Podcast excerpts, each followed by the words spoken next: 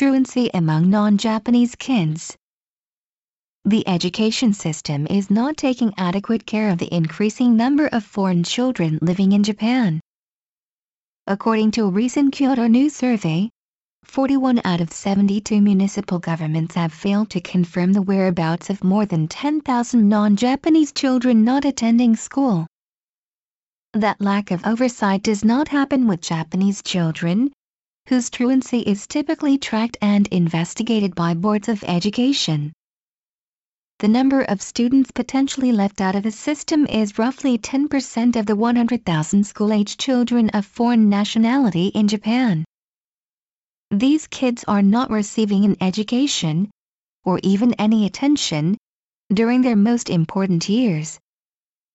Such negligence violates the Convention of the Rights of the Child, a United Nations treaty that went into force in 1990 and stipulates that all children have the right to attend school.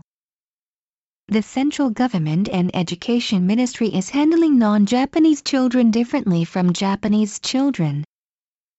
The survey found that many municipalities, including the cities of Chiba, Yokohama, Osaka and some of Tokyo's 23 wards, had many children of foreign nationality whose school attendance was not being tracked.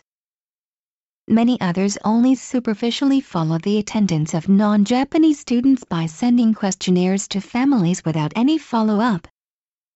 Usually, when Japanese children are not enrolled in school, local officials investigate the reasons. These officials should be sent to talk to all families, regardless of nationality to find out why students are not attending. That is not to suggest that the causes or solutions are simple.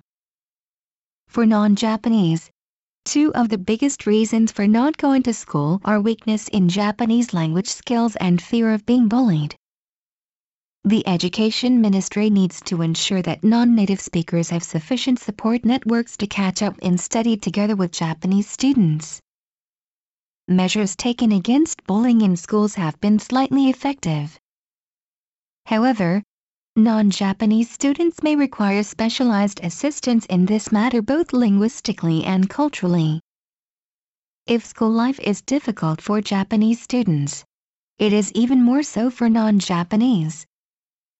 It is also important that Japanese students have the experience of being in the same classroom and perhaps being friends with non-Japanese.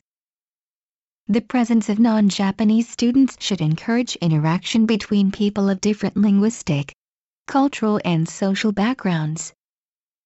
Successfully integrating non-Japanese students into the school system is complex and challenging, but a basic first step is to seek out the non-attending students and find ways to get them in school.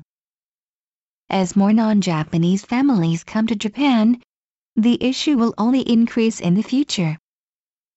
Practical solutions should be found to ensure that all children residing in Japan receive an education as a basic human right. The Japan Times, March 13.